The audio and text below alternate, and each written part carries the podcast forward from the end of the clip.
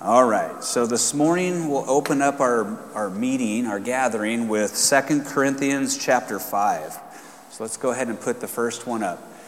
Second Corinthians chapter 5 says, For it is Christ's love that fuels our passion and motivates us, because we are absolutely convinced that He has given His life for all of us. This means all died with Him so that those who live should no longer live self absorbed lives, but lives that are poured out for Him, the one who died for us and now lives again. Now, just stay there for a second, Isabel. So, the important part for us to really capture this morning before we go into worship is to recognize the fact that you and I, that all people who are believers in Jesus, are considered dead. We are considered dead and buried with Christ as far as the old sinful nature, the old life goes. And when we are in Christ, when you give your life to Christ, you are in Christ, you've surrendered your life to Him, and now your life is hidden in Christ. So just as He was crucified, dead, and buried, as we're going to celebrate uh, Good Friday this coming week, and Easter next Sunday, the resurrection, just as Jesus was crucified, dead, and buried, so we are united with Him by faith in His crucifixion, his death, and his burial and resurrection. So this scripture is telling us who we are right now. This means that all of us have died with him, so that those who live should no longer live self absorbed lives. So this is a, a mind renewal thing here. That when we recognize that we are dead and we have died with Christ, we've been crucified with him, and that we're no longer our own, but now we get to come into the new life that He has for us and not have self absorbed lives, but lives that are poured out for Him, the one who died for us and now lives again. So let's move on to the next slide. From now on, therefore, we regard no one according to the flesh. So I'll just pause again. So, once again, if I'm crucified, dead, and buried in Christ and risen with Him, and you're crucified, dead, and buried in Christ and risen in a new life in Him, I'm not supposed to look at your life regarding, regarding the flesh any longer. I'm supposed to look at you according to the new life, the new nature, not your old nature. So it's easy to pick out stuff of the, of the flesh. We had a lot of time in this life to look for the dirt in each other's lives, as Jesus said. You know, pull the log out of your own eye before you look for the speck of sawdust in somebody else's eye.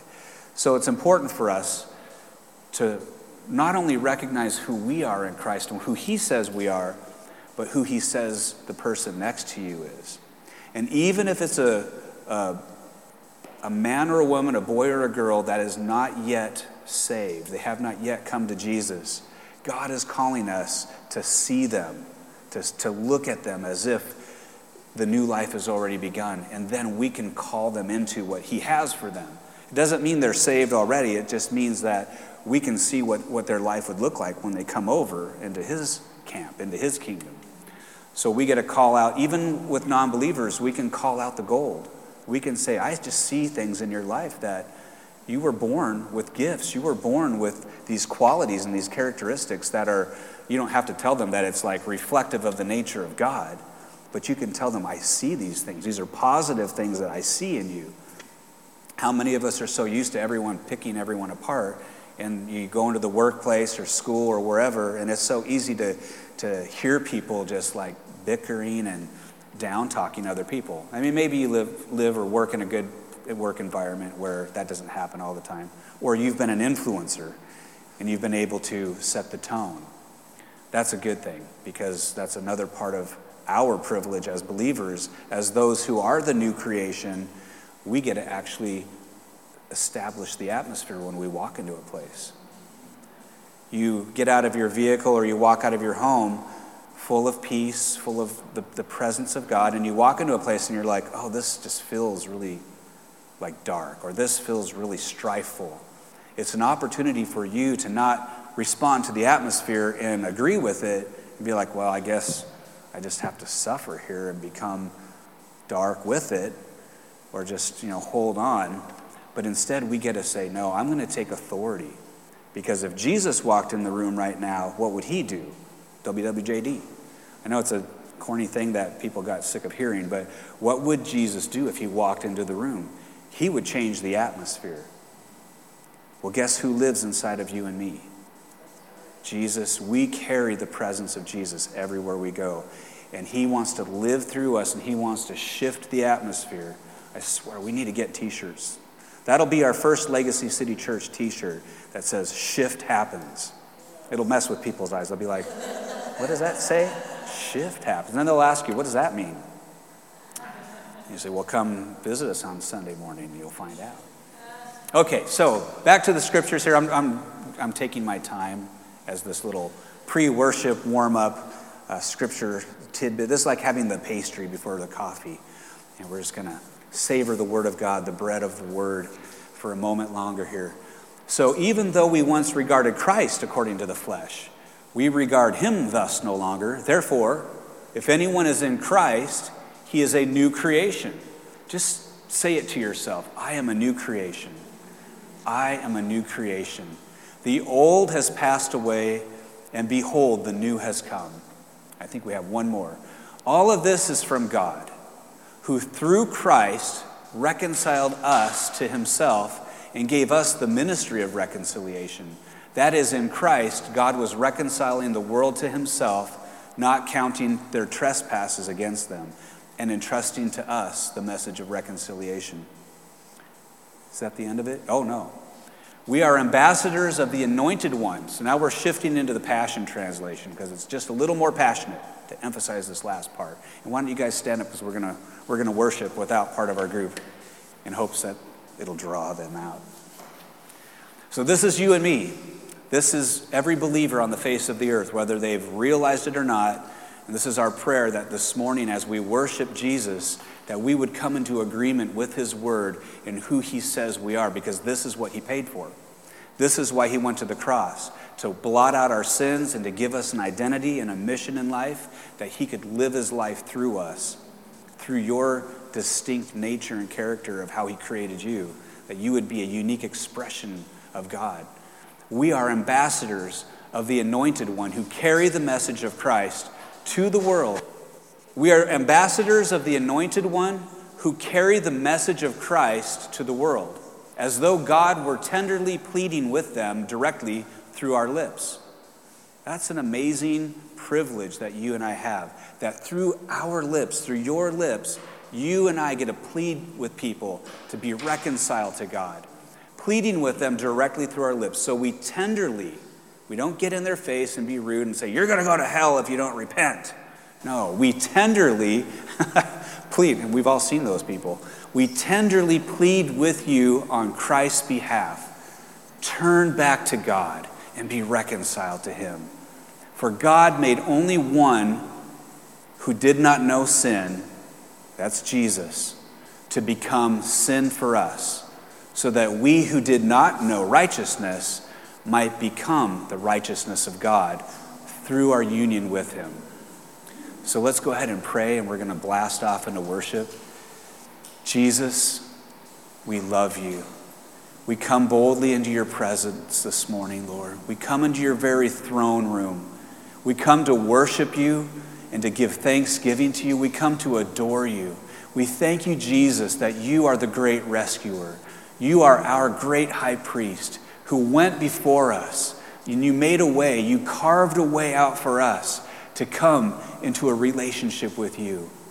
We thank you this morning that your blood has washed out all of our sins, that we are no longer marred and stained by sin, but that we have been clothed and covered in your perfect righteousness. This morning, Lord Jesus, we just tuck in underneath the robe of your righteousness. We come to worship you. We come to just lay our lives at your feet and to adore you. And we just say this morning, come and have your way. Come and have your way in this place. Even if we're just a small gathering this morning, Lord, we, we come to meet with you because you are here with us. And you've come to be with us as we lift up songs of praise. God, this morning we want to enthrone you on our worship. We want to build a throne in this room in this part of East Bremerton.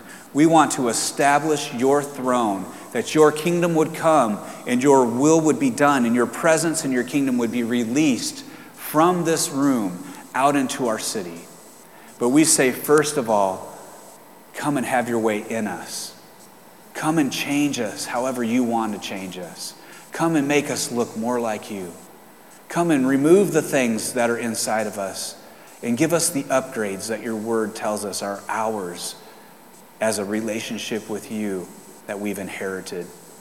So we love you, Lord, and we invite you, and we come to lift our praise to you in Jesus' name. Amen. That you love us, that you're the lover of our souls. God, that we can just speak the name of Jesus, and there's power there. God, the power that, that shatters curses. God, the power that breaks the heavens open over our cities and over our lives. God, we just we just love your name. This morning, God, we just love your name.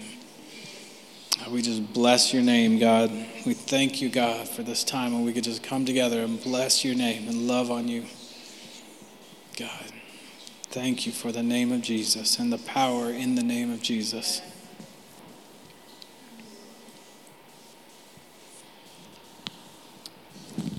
Welcome, y'all. Anybody have anything to share, a word or anything? Testimony? Yeah, come on. Come on, line it up. The line's real short right now.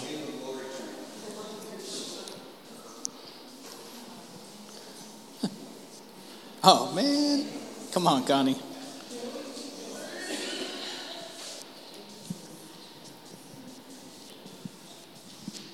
Hold it. Good morning, priests and kings and queens.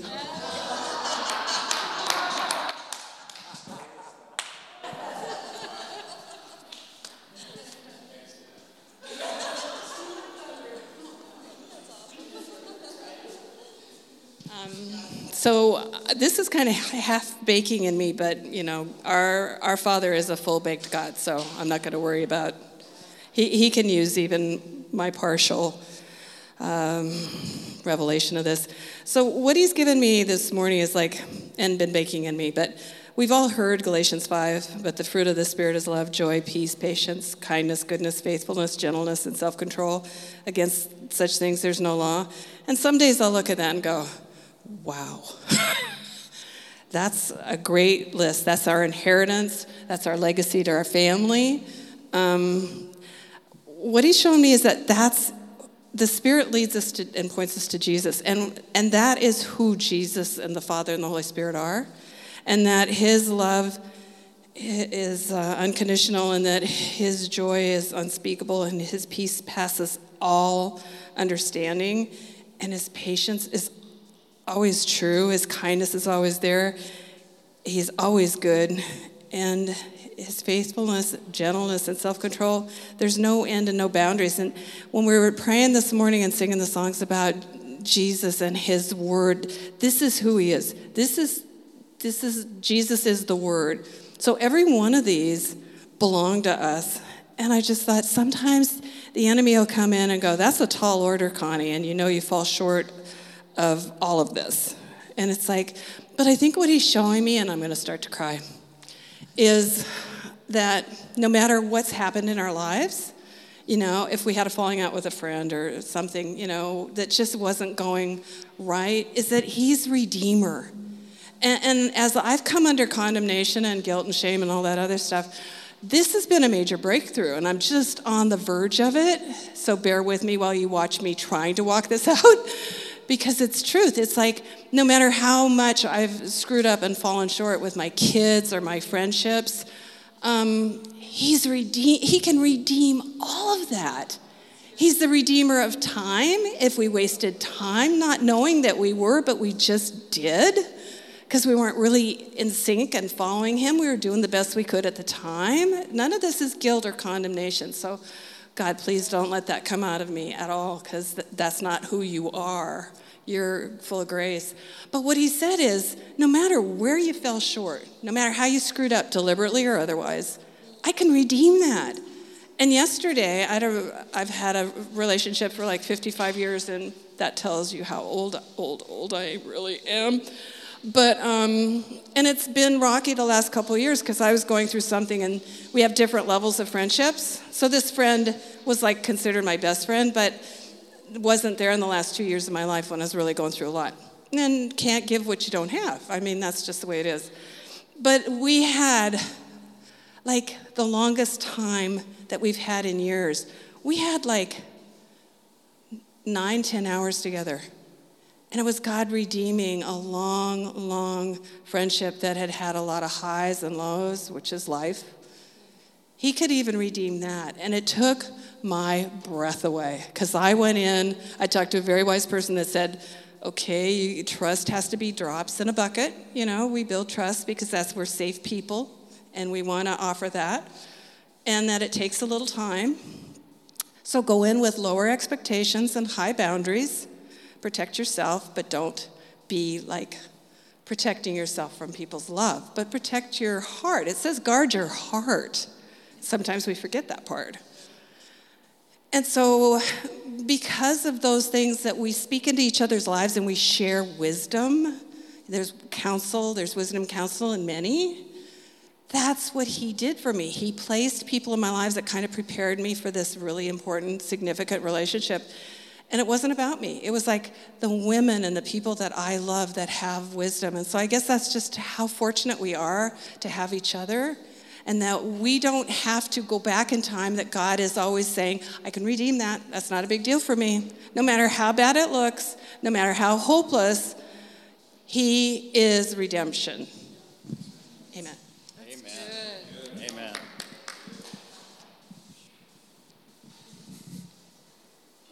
Happy Palm Sunday, everyone.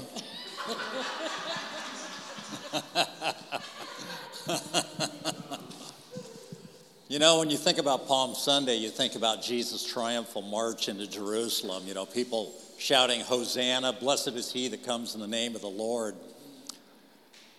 But the other part is, is two days later, most of those people that were shouting that turned on him. And when Pilate asked who they wanted to let go, the murderer Barabbas or Jesus, they picked the murderer. But Jesus from the cross said, Father, forgive them, for they know not what they do. And that, like Connie said, that has come rippling through time. From the cross onward, and thank God we are in that time. Yeah. We are forgiven. The one that doesn't let us forget it is the father of lies, the enemy that comes along and he speaks condemnation. He says, You're not, you're falling short, you're not doing it right. So we need to remember that we are forgiven, for we know not what we do. We live on a planet that everyone's working something out. So don't ever think it's your fault that something is going on in your life. It's because we live in a fallen world. Don't let the enemy beat you down. Use your words. I am forgiven because of Jesus' work on the cross. He paid it all. And we are forgiven.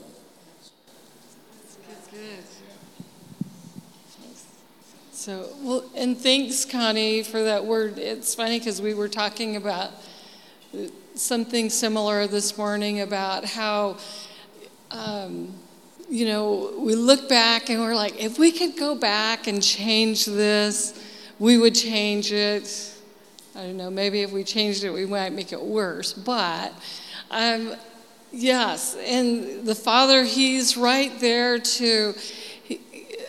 To release us from all that condemnation and just um, come in and he's already got that situation under control. He's already he's already been working that situation for years bringing us to where we need to be and bringing the other people where they need to be and just um, setting up that perfect moment. So um, oh so but what i really was wanting to say was um, yesterday was a really busy kind of kind of a hectic day for me and I, it was here and there and here and there and I was in these different uh, situations. You know, people's homes were nicer than mine. Their car was nicer than mine. You know, they were dressed nicer than me, and um, it was what was what was nice is when I got home, I was like, you know, my house isn't perfect. you know, there's so many other things that could be right and perfect. But when I came home, but when I came home, there was that presence of peace, and there was that presence, just the Lord's presence. And I thought, you know, uh, this is so much better. The Lord's presence, the Lord's peace is so much greater than nice stuff, good stuff. I, nothing wrong with the stuff, but just uh, in the absence of peace, the, it, it's just not enjoyable. So it's just stuff, yeah. So that was, that's, that's it.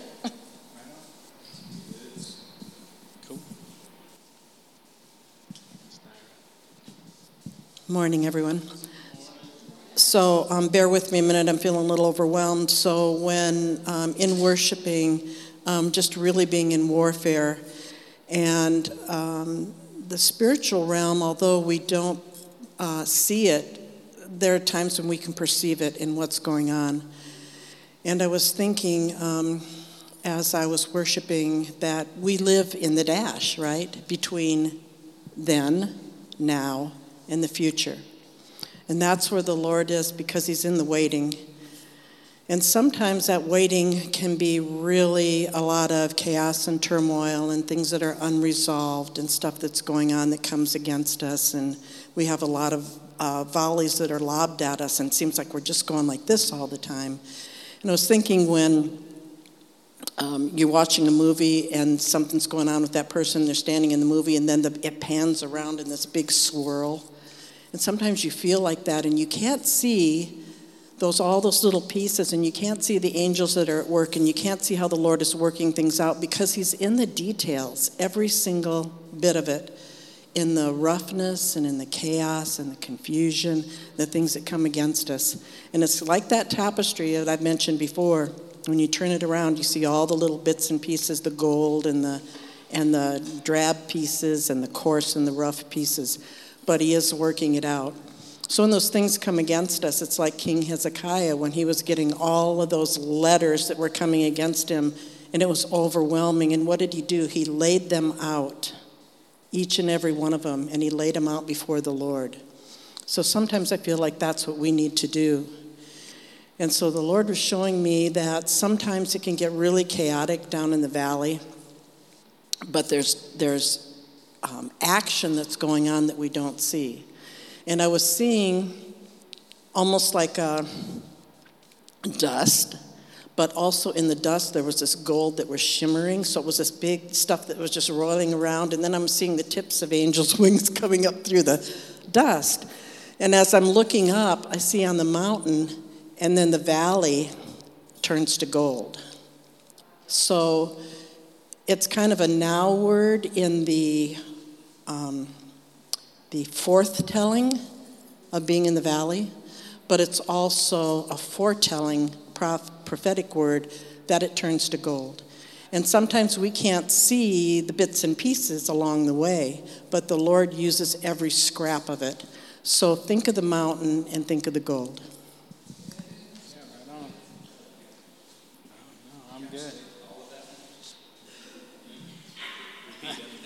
Repeat everything that was just saying? No, it was all good stuff, man. Anybody else? Anybody else got a little burning word, like a hot coal inside of you? You're just like, it's just like pounding in your chest. Come on, do it. Do it. I just wanted to give glory to the Lord and not the enemy. That the thing that He's working out in me, in, in my trust and my faith of Him, which has been waning for a little bit, Sometimes we get circumstances that just sort of take us out, and that's why we need each other to just say, You aren't out of the fight. We're going to stand in the gap. We're going to be there for you. And that kind of love from my brothers and sisters is overwhelming. It's so necessary to my well being. Then I can go out and, you know, do the same. But what he, what he said to me is, I was believing a lie. And this is so important, is under pain and anger, disappointment, there's always a lie of the enemy. And for me, it was, you've just screwed up so bad with your, with your family. And I have great kids, so this is not to put them down. But again, as Sharon was saying, I wish I could do some things over. Um, now I would be a mother at almost 70, and there's only one woman in the Bible I know that did that, and I'm not her. And so, um, thank you, Jesus. But childbirth at this time would not be fun. But what he was saying was, you believed a lie that Satan is more powerful and can steal, rob, and destroy than I am God who redeems every single thing. There is nothing our God cannot do. So, knowing what the lie is is so important to getting that kind of revelation and freedom because I've had a hard go of it. And if I didn't have people praying for me, I probably wouldn't be here. So, God gets the glory, right? Yeah. yeah. So, don't leave. Okay. okay. I'm going over. Hang this. We're not going to let you.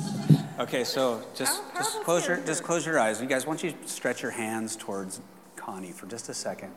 So as you were sharing, Connie, I just was uh, feeling like God was highlighting some things over you, and I just hear Him say, "You're a kingdom girl. You are a kingdom girl. You hear the King's voice with a golden ear." Like a detective, you search out kingdom clues because you know there's hidden treasure. She's a forward follower, right? That's right. Okay. yeah, like a detective. I just see you like, like a Doctor Who, who's or whoever uh, with a little magnifying glass. Uh, maybe it's the hat this Sherlock morning, Holmes. Sherlock Holmes. But I just felt like when I looked at your hat, I was seeing you like a detective searching out kingdom clues because you know there's hidden treasure. So you search it out. You're funny. You're running in the race. Your feet are ready. Run, run, run, he's, he says. Run. He's ready to play the running playground game with you. He wants to have so much fun with you, Connie. He just says, You've got your running shoes on. So you literally do. So, so I just feel like he's saying, you're, run, you're in the race, you're running the race. And he's saying, Come on, my girl, my kingdom girl, my kingdom daughter, run the race, and you're going to find little nuggets and treasures all over the playground. So we just say, Fire of God, just saturate and fill with courage and hope and comfort and everything else. Jesus' name. You might want to walk her back. She, this is, she's an easy one. She's an easy one. oh. and I, I, told the Smiths this last week, but I. Is she okay? Okay? Okay, she's good. Just soak back there, just soak. We'll turn our sprinklers on and aim them at you. I was telling the Smiths last week that you know their, their last name actually means like a craftsman. And I felt like God said they're wordsmiths. They are wordsmiths. So we just we recognize the obvious on your lives that you too, as a powerful team, as a couple, are speakers and declarers of the Word of God, and you're creative with it. Like a craftsman, you are wordsmiths. So we just want to recognize that over you guys. That's not a prophecy. That's just a word of obvious or something. I don't know if there's if that's a thing in the Bible. A word of a word of the obvious. And uh, and Naira, where'd you? Oh, right there. Yeah. It just you know I love that line. That is a lion on you, right? Yeah. You know I just. I was like, oh man, I just was seeing like lioness. And, and so I was hearing God just say boldness and fearless. Like you have a boldness and a fearlessness. So when you feel intimidated and maybe fearful, just remember you have boldness and fearlessness all over you. Yeah. And I also saw you like a lion tamer. You know, that's kind of funny because Jesus is the lion of the tribe of Judah, but the Bible also warns us that the enemy prowls like a lion. See, he's deceptive. He, he tries to fool us. And he also tries to put things on our God that aren't part of God, like, oh, that sickness comes from God, you know, to teach you a lesson. That's just a lie. But I just saw you like a lion tamer. You like have the chair in your hand and the whip, and you're just like, get back, devil. so anyway, yeah. it wasn't like a major major word. I just want to encourage you with that. And, yeah, so awesome. So this morning when I, I woke up, I you know, I wasn't like getting major downloads or anything, but I as I was getting ready, I just felt like God was showing me, bringing to memory a scar like an actual physical scar on the body, and how it seems like for weeks it was like taking forever to, to heal. You know, you get out of the shower, you towel your face off. Okay, it was a, it was a zit. I'll just be honest. It was a zit. Yes, I'm 51 years old and I still get zits. I don't know. I thought that was over with, but I'm hitting my third puberty or something like that. Anyway, um, you know, it just it kept getting. I'd dry my face off and it'd be bleeding again. I'm like, two weeks later, it's still there. And so this morning, I, I felt like, before I even looked in the mirror, felt like I was just thinking about that. Like God, it was a God thing. Like He reminded me that it's fading. And I knew there was something on that. So this is just kind of what I, I typed up. Um, these are seasons of new beginnings. So there are scars that all of us have, there are wounds. Sometimes when we start to look at the wound and focus on it and start picking at it, look in the mirror, and you're just like so focused on the blemish. And you feel like that's all people see on me is that thing. But he is saying, take your eyes off of the blemish. I'm going to heal that blemish. Layer by layer, you're going to see the wound just getting fainter and fainter and fainter because that is who he is. He is the one who makes all things new. He releases newness of life. He says to take the things that are of the past and let's put them behind and let's go forward because this is a new season. There's, there's healing, there's sounds in the air, angelic sounds.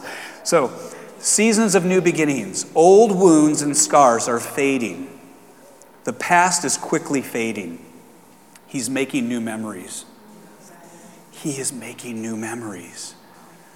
Right now, in these, these days, these weeks that we've been walking in, there are new memories for him that he wants from him that he wants to upgrade in the forefront of your mind so that the things of the past aren't dragging you backwards, but the new memories are the things you're delighting in and you're rejoicing in. And these are the things that He is putting before you now, the new memories that you get to look back on next year and be like, yeah, that was a new season and it was a good thing because now look where it's at. He's propelling things forward in your life and in our lives, all of our lives.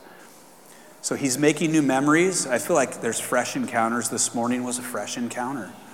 The presence of God is here now, and his presence was just beautifully flowing in worship. I'm getting to just care less and less how weird I might look when I'm worshiping. If I start dancing around, you know, whatever, just just be like, okay, he's just encountering Jesus right now. I probably won't go all out, but you know, I want to sometimes. But there's fresh encounters. He's breathing new life into your spirits right now. Just breathe it in. Just receive. He's breathing new life. He is the God of new life. I'm not talking about the church, but yes, of the church too, New Life Church in Bremerton. But He is the God of new life. He, he makes, takes the old things and makes them new. Layer by layer of old scars, they're fading. Painful breaks are becoming faint memories. And I just feel like the word, and I've used, brought this word out before, but I felt like now it's just another time to say upgrade. So just declare it over yourself upgrade. Connie was speaking of upgrades. When we see that list of the fruit of the Spirit and we realize where we fall short, He's not condemning you, as you guys reminded us. He's saying it's upgrade time. This is your inheritance. You said it, Connie. That is our inheritance, the fruit of the Spirit. Everything of God is ours. We have inherited Jesus. We've inherited the kingdom, the king and his kingdom. So everything he is, we get to receive and pull into our lives. And that's what he wants. He wants to upgrade us. We're going to look at Isaiah 61 in just a second. But this is the last thing I felt this morning. I felt like he reminded me that he is on our unity as a church. Yeah, we're a little church, but there is a unity and a cohesiveness that he is stirring and bringing together in this place. He is on that. There's a lot of things in churches, maybe even in this church, that he's not on. There's just things he's not on. He's just like, nah, that's really not anything I'm in, you know, impressed with or concerned about. That's not really a kingdom upgrade, but whatever. It's not like he's gonna, you know, go off on it and make you, you know, just like throw you off to the side because you're focused on something that he's not really on. But the reality is, there are things that his presence is on, and he is inviting us to really pull into those things. Unity is one of them. There is a unity in the Spirit, as we talked about a couple weeks ago, where the, the blessing of the Lord is at. It's in Psalm, help me out, Psalm what? 19? Where brothers dwell together in unity. It's like oil poured down. It's one of those Psalms. It's in there. But it, there's, there's, there is a blessing of the Lord. That is where the Lord's blessing remains. That is where the blessing of the Lord is at. It is when brothers dwell together, brothers and sisters dwell together in unity. It's like oil. That is where the presence of the Lord flows over the body. Just like oil being poured over the head of Aaron the high priest, from the top of his head running down his beard onto his royal uh, priestly garments. That is how he wants to just bless the unity that, that he sees on our church, on our relationships. He's also on our trading up, our trading of the old things for the new. So there's some old things that we're all we all hang on to stuff. You know, most of us just it's our nature. We like to collect things, and you know, there's times to clean out the junk drawer. It's time to go into that closet. It's time to go out into the garage and go into the basement. Finally, get rid of that stuff. Take it to Goodwill. Someone else could have it. He is on that part of our lives when we are taking things that need to go and we're saying, Jesus, I'm ready to upgrade now. He is on that. You don't have to wonder, you don't have to second guess if He wants to bless or give you permission. Swallow again here. Give you permission to step higher into something. There is no condemnation. Jesus paid the price for you and I to have an inheritance that he paid for so that the Lamb of God could get the full reward of his suffering, he is inviting you to step into the upgrades. He paid for them. It's like, use it or lose it. that, I believe that is what we are going to face when we are. Are you getting warm? Oh, okay.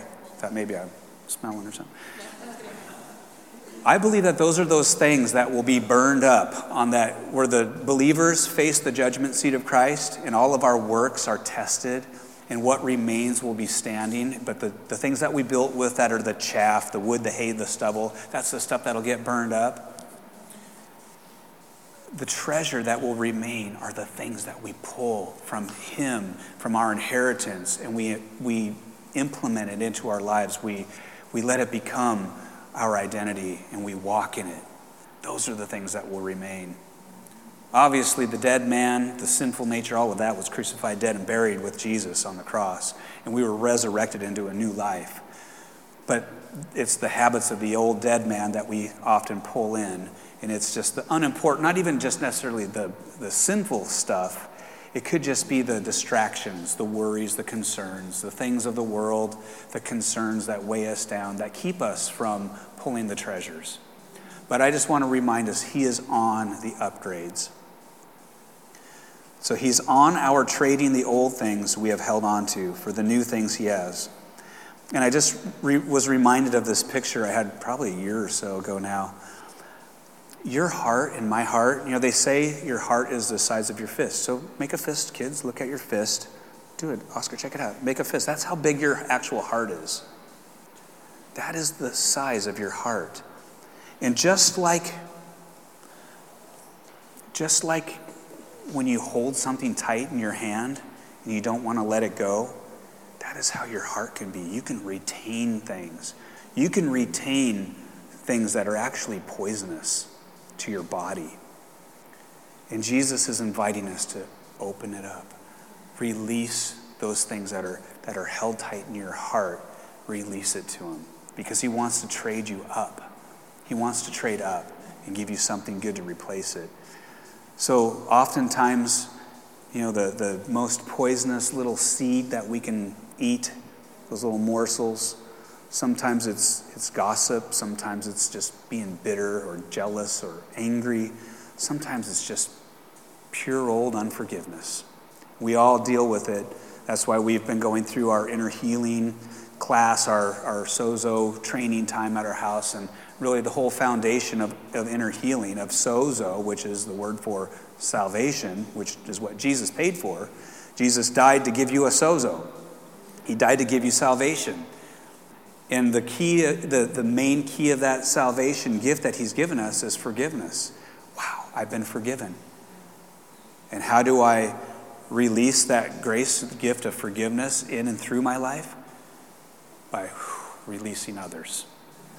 Just as I received, so freely I'm going to give. Just as I've been forgiven, so I'm going to forgive. So let's just take a look at some scriptures here. Let's put that Moravian quote. Slide number nine first. I just, I love this quote. And you guys, if you haven't looked it up yet, we'll look it up another time where that, that quote comes from. But may the lamb that was slain receive the full, I always add full, I think I've heard it differently. May the lamb that was slain receive the reward of his suffering. Jesus died on the cross to get a reward. He wants his reward. His, his number one reward is people. We are his inheritance. He died to rescue us, to bring us into his family. He died to bring sons and daughters home to his father. And we are his inheritance. And in our inheritance, as his sons and daughters that have been redeemed, he's given us the benefit package of the cross. It's kind of like getting a new job. You know, you get a new position, you're a son or a daughter in the kingdom. You got a benefit package full benefits, better than any job any Microsoft or anyone could give you. You've got complete forgiveness of sins. Even when you screw up, His, his grace covers you. You know, where sin abounds, grace abounds all the more. Wow, that's a pretty good benefit of the cross. Doesn't mean you should like rack that one up to the hilt, okay? Because he says that's not what I've called you to. It's not your identity. Your identity is not a sinner who just sin, sin, sin, sin, sin so that you can get grace, grace, grace, grace, grace. But where you do sin, grace abounds. So we don't need to get all hung up on the sin stuff. When we stumble, when we mess up, we just need to get back up and be like, okay, Father, just brush that off me. That's not who I am. Sorry about that. Thank you that you have covered me. Thank you that you have made provision. I don't need to beg him to forgive me. I can thank him for already forgiving me. How many times have, and I'm going to side trail on this just for a second, but how many times have you and I fallen down, we've sinned, and then we get stuck on that begging God for forgiveness? How do you know when he's actually done it then? If, you're, if we're going to just spend a whole week and being like, God, I'm so sorry. Please forgive me. Oh, God, forgive me. Does he like hmm, give you the silent treatment for a week and he's like, it's the calendar, that was seven days ago. Okay, you're forgiven. He's not like people. He doesn't keep a record of our wrongs. Jesus took care of our sin on the cross, and we were crucified, dead, and buried with him. When you gave your life to Jesus, that is what happened. Your sin debt was nailed to the cross. He actually died for the sins of the whole entire human race from Adam until the very last person born. That doesn't mean that everyone will be saved. That just means that he already paid the price. So those who receive him and those who believe in his name get to be saved. But those who reject him, those who reject the gift of forgiveness that he paid for, that will put you out of his kingdom. Our focus this morning is not on that. But that's what it comes down to. So if we can wrestle with that whole thing of when we mess up, we, we got to quit making a bigger deal out of it than he does. I really feel like we beat ourselves up and we put we heap self-condemnation because we feel like we need to punish it. We don't want to just say, Jesus, I know you took the full punishment for me on the cross. No, I got to do something to help. So I'll just kind of mope around and put sackcloth and ashes on, put a sad face on, and let everyone know I'm really sad because I'm weak, sinner. You better pray for me because I want to be holy. You know, I want to be better. You guys relating to what I'm talking about? We've all, if you haven't been there, you might be there now, especially if you're a younger Christian, because when we're young in the Lord, we have to work out our salvation. The Bible says to work out your salvation with fear and trembling. That doesn't mean you work for your salvation, you just got to work it out. And then it, it, continues on in that very passage. It says, Because it is Him, it is Jesus, the Holy Spirit, who works in you to will and to act according to His good purpose and pleasure. So He is at work inside of you so that He would unite Himself with your will wooing you, if, if you will. Is that a good word? Woo, wooing, drawing you into this place of submitting your will into His. Because His will is at work in you. He is at work in you to will and to act, to walk out life according to His good purpose, to His good pleasure. But we got to work it out. We have to work out our salvation with, with fear and trembling. So the lamb was slain. We have a new identity. We got this position, just like in a workplace. We got the benefit package. We got complete forgiveness of sins. We don't have to worry if we stumbled that now sin has gotten all over our clothes and we're going to get fired. Okay? You have a robe of righteousness that Jesus has covered you in. You are in Christ. You're hidden in Him. He has covered you. He has atoned for your sins. He has made atonement. His blood was the propitiation. That word means a covering, an atonement, atoning cover over your sin. All of it. You're either under the blood or you're not. There's no arm sticking out of the blood and the rest of you's underneath. You're either under or you're not. If you have given your life to Jesus and said, Jesus, I surrender my life to you, come into my life and be the Lord, you are in him. Because Ephesians 1 says, having believed, he has marked you and sealed you. He's like put a stamp of seal, a stamp of ownership, a seal of ownership on you, the promised Holy Spirit, who is a guarantee of your inheritance. Somewhere in the first chapter, I can't quote the verse, probably like 17 or somewhere in there. But having believed, maybe it's 13, having believed, the moment you came to faith in Jesus, you were marked, you were sealed with the Holy Spirit. This one's mine. This one's name will never be blotted out of the Lamb's book of life.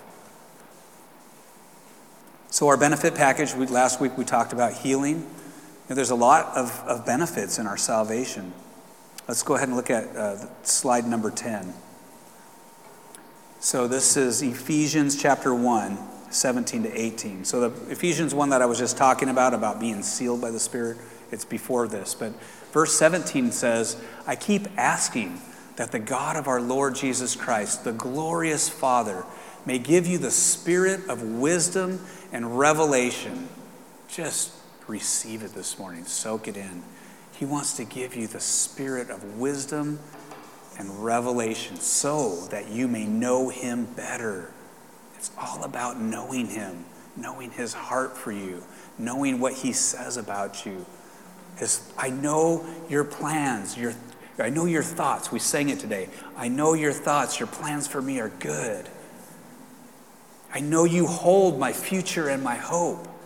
Your promises never fail. Those are good declarations we're singing. I don't know if when we're singing that, if you guys feel it, but I'm just like, I want to like dive into those words and like wear it. But that's what he wants. He wants to give us the Holy Spirit who will give us spirit the spirit of wisdom and revelation so that we would know him better. Paul prayed this, I pray that the light of God, the light of God will illuminate the eyes of your imagination. What's going on in your imagination right now? Are you worried? Because that is an improper use of your imagination. Are you full of fear? What's God afraid of? So it's time to pray this prayer over your imagination, over your mind. I pray that the light of God will illuminate the eyes of your and my imagination, flooding you and me with light until we, you, me experience the full revelation of the hope of his calling. That is the wealth of God's glorious inheritances that he finds in us, his holy ones. Did you know you're a treasure chest? You are a walking treasure chest. When you got saved, when you put your faith in Jesus, the Spirit of God came into you and sealed you for your inheritance, guaranteeing your inheritance. It was like the treasure, the most valuable treasure, like when they go and find a ship sunk on the bottom of the ocean and they're like, look at all the gold, all of the platoons. You have a treasure chest from the King of Kings, from his kingdom that was placed inside of you when you got saved. You have an inheritance, and there is an inheritance he sees in you and me. So let's look at slides 11 and 12.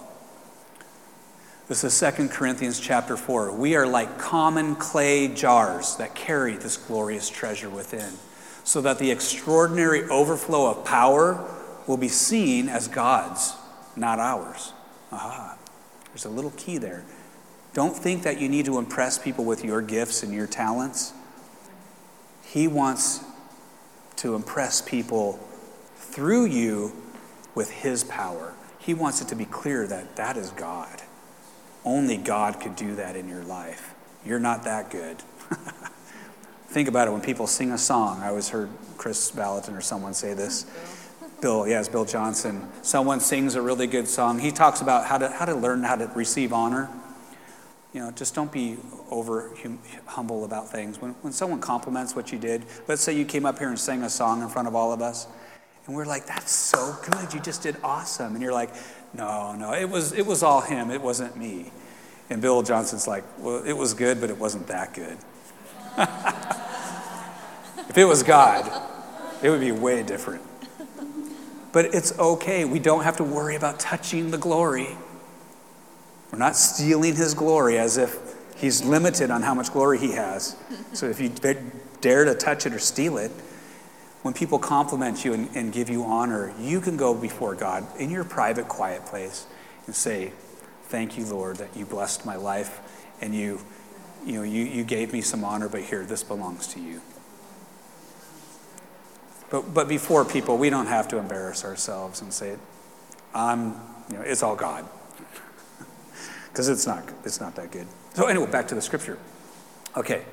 So we carry this treasure in jars of clay so that the extraordinary overflow of power will be seen as God's, not ours. Though we experience, here we go, guys, all of us, though we experience every kind of pressure, we're not crushed. At times, we don't know what to do, but quitting is not an option. Quitting is not an option. When you said yes to Jesus, you said, I lay my life down at your feet, Jesus. And I don't care what this life is going to look like, but I know I need you in my life. I need you at the center of who I am. I give you my life. Take me to the pits of hell if that's where I have to go. Take me to the jungles of Africa. If I die for your name, that's where I'll go. But quitting is not an option. I'm either all in or I'm not going to do this. Sorry, that was a little bit of a Scott passion moment. But quitting is not an option. Yeah, that's good. We are persecuted by others, but God has not forsaken us. We may be knocked down, but we're not out. Okay, now I want to pause before we go on to the next part there.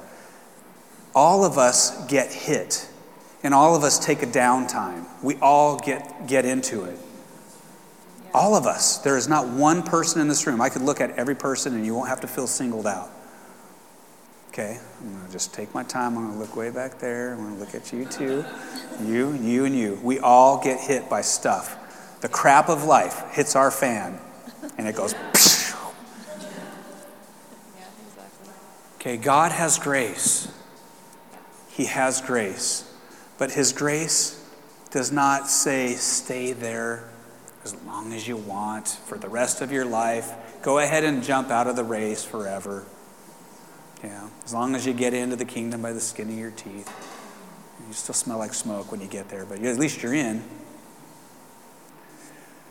I heard a, a woman say that one time about, you know, the treasures and stuff. She's like, I don't care as long as I get in. I'm like, well, anyway, Jesus, the Lamb of God, wants to receive the reward of his suffering.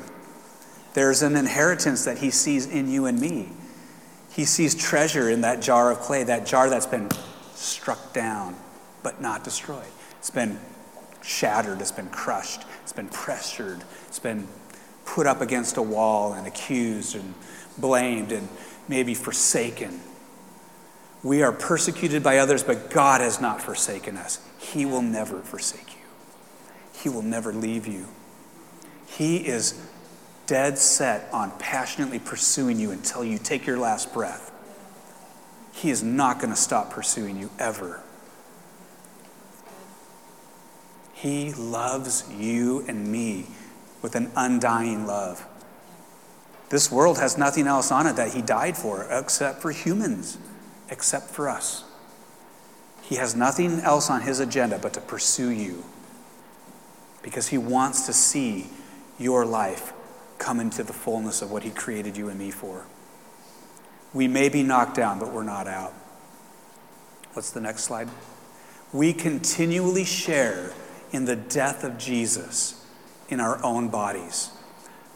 This is where I want to encourage you guys. I always forget to tell you every Sunday we put communion stuff out. If you if we're not taking corporate communion like everyone all together, and whether you know you could choose to not take that, but I always put those out. If you want to take communion during the rest of the weeks that we're here, or take communion at home, take the cup and the bread and hold it before the Lord and declare his death, what he paid for, over the things in your life that need that upgrade. Jesus, you died that I would have joy. So I take this sadness, I take this depression, and I lay it at your feet because of this cross, because of the body and blood of Jesus. I receive your joy because it's what you died for, that I would walk in the fullness of joy. Jesus, we continually share in the death of Jesus in our own bodies so that the resurrection life of Jesus will be revealed through our humanity. That is the treasure that's in us. It's the treasure of the Spirit of God that wants to be released. And He gets released when, through the cross, we put to death the things that have already been crucified, but sometimes we just have to kind of reckon it dead. We have to consider it dead, even though it wants to seem to manifest out of a habit or whatever, those things of the flesh that need to be recognized as dead and buried on the cross and buried, uh, dead, died on the cross and buried in the grave, those things, when we hold the cross before those things, we're saying, Jesus, you paid the price, you were crucified for this. This is part of the sin stuff that you died for. What do you have in exchange for me? What do you have to give me in place of this crud. And it's that treasure chest that he will pull from. He's like, Well, I've got joy for you. I've got peace for you. I've got righteousness to cover your filthiness, your, your blunders, and your mistakes. The list goes on and on. We consider living, I can't tell what verse that is, verse 11. We consider living to mean that we are constantly being handed over to death for Jesus' sake, so that the life of Jesus will be revealed through our humanity. So then, death is at work in us, but it releases life in you. If you're finding yourself stuck in a place where you're not experiencing newness of life, I'm not talking about everything around you and other people in your, in your family, in your house, that everyone's perfect and everyone's just like sparkling kingdom perfection I'm talking about in your own life. If you're not, you can be like Paul and Silas hanging in the prison wall, chained against the wall, and they chose in that moment to apply this principle, to hand over their own personal complaints to the, at the feet of Jesus because he died for something more. He died for freedom. He died for joy. And in that moment on the, on the jail walls where they were hanging, they began to worship and they began to sing praises to him. And the earthquake came and the shackles broke off of them, and the whole jail, all of the cell doors popped open. That is a powerful move of the presence of God. And that is what happens when we exchange, when we make that exchange, when everything around us can be crap, it can be horrible. I could walk into work and they could tell me 10 people called in sick today. You're going to work till 10 tonight. In the rain if it's raining, 40 degrees out if it's still winter or spring. Everything around me can be ugly, but I got the what, what, what down in my heart. I've got the joy. I've got the peace. I've got the, the love of God. I've got the presence of God all over me. I and you and me, we all together should be the happiest people on the face of the earth. Doesn't mean we have to be happy about our circumstances, but it's about the inner world. It's, it, it's happy about what's going on on the inside because my focus has shifted from all of the whirlwind that you guys were talking about. Is that you, Naira? The whirlwind of stuff going on. We can focus on that and get dizzy and throw up and fall off into sickness, seasick, or we can look straight up to the eyes of our King and lock faces with Him and let Him pull you up. Let Him pull your perspective up into the throne room because that is where He says, You and I are seated with Him right now in the heavenly places. And when we come into that throne room, everything going on down below the clouds is a storm, but we are actually, our head is in the clouds. It's okay. It's okay to let your head get in the clouds. People are, could be like, How come you're not freaked out by what's going on? I got my head in the clouds. You don't have to be weird and say that to them, but the reality is, we are called, Paul said it in uh, Philippians chapter 3. No, Colossians chapter 3 says, Set your minds on things above, where Christ is seated at the right hand of God. Set your hearts on things above. It's, it's a mindset of shifting from earth into heaven. And then when our mindset is locked into heaven, we get to take from heaven and let it come in through our mind and be released out of our lives. It's kind of like which direction are you flipping the toggle on the hose? You know, is it anyway? That's a weird picture, but are you you know you want to either have the flow of the kingdom coming through you because you you're turned on towards Him, or you can turn off towards Him and there's going to be no flow. We can just be turned off and focused on earth, or we can be turned on to Him, and the life of God will flow through us. So we're going to wrap this up really quick here. Slide number 13. We've quoted this one lots of times. Romans 5:17. Death once held us in its grip, and by the blunder of one man, death reigned as king over humanity. That's Adam. But now, how much more are we held in the grip of grace and continue reigning as kings in life? Thank you, David, for reminding us of this every week, and Connie for stealing his thunder. reigning as kings in life enjoying our regal freedom through the gift of perfect righteousness in the one and only Jesus, the Messiah. And I would tattoo that on my body somewhere. I would put that on the mirror. I would put that wherever I face battles, wherever I find the attack happening the most, that is where I'm going to put that scripture. I'm going to do it. I'm going to get a sticky note and I'm going to start sticking that verse. Reigning as a king in life enjoying my regal freedom through the gift of perfect righteousness. He gave you a gift, He gave you a treasure. It's His perfect righteousness. You are a jar of clay and you're pounded on every side, but you're not destroyed because you have the life of Jesus in you. Because of the death of Jesus, you have the life of Jesus released in you. So let's stand up and put up that last one. There is about, not last one, but uh, slide 14. I popped this up last week. I had a little revelation about this this morning. You know, Randy Clark says healing is central, not peripheral to the gospel. Healing is central. Healing doesn't mean just physical healing. Healing, and I wrote this down just in case I forgot any parts. Oh, maybe I didn't. No, I didn't. But it's not just physical healing, it's spiritual healing. If you feel like your spirit, your heart has just gone through a beating, healing of your heart is central to the gospel. Healing of your emotions is central to the gospel. Jesus cares about every part of who you are. He cares about your dreams. He cares about your relationships. He cares about your heart, your mind. He cares about your physical body, your strength.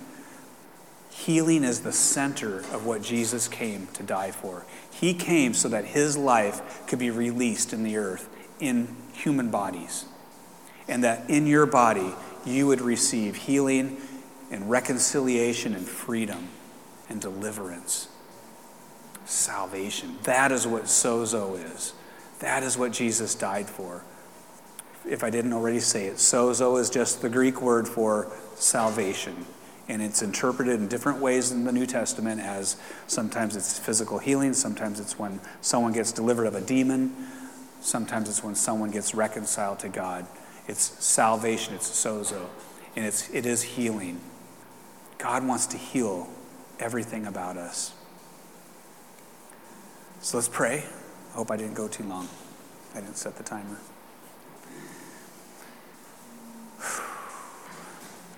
So I'm going to make an opportunity this morning for anyone who wants to receive just some hands on, uh, more just patient and not rushed prayer. You can just come up at the end here and, and we'll take some time and pray together. But God, I just thank you for this, this body. I thank you for this house that we call Legacy City Church.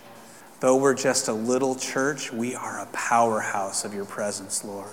And I thank you that you show up every time, that you are here in our midst, that you are building and establishing a kingdom people with a kingdom mindset, a kingdom people who are learning to rule and reign in life through their regal authority, through their regal identity, and the perfect gift of your righteousness.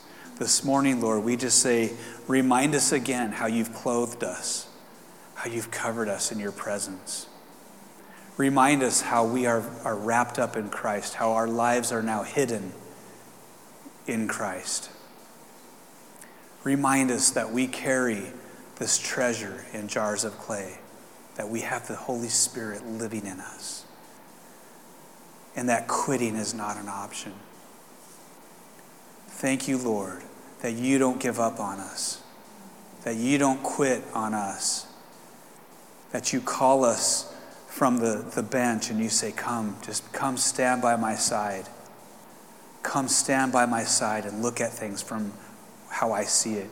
Get up on my shoulders, daughter. Let me pick you up and put you on my shoulders. Now look at what I see. Those things that were so big in your life. I'm so much bigger, he says. I'm the Father that out outweighs and outdoes any father on this planet because all fatherhood has come from me, says the Lord. This morning, God, we just say, we come to you, Father. We come to you as sons and daughters. We thank you for who you say we are. We thank you for what Jesus paid for on the cross, that Jesus' blood paid it all. And everything and anything we need is found in Him. Thank you, Lord. We pray your blessing over every person in this room today. We just say, let your blessing fall on every heart and mind. Let the crown of heaven of every son and daughter in this room, let the crown of sonship rest on every one of us in Jesus' name. Thank you, Lord. Amen.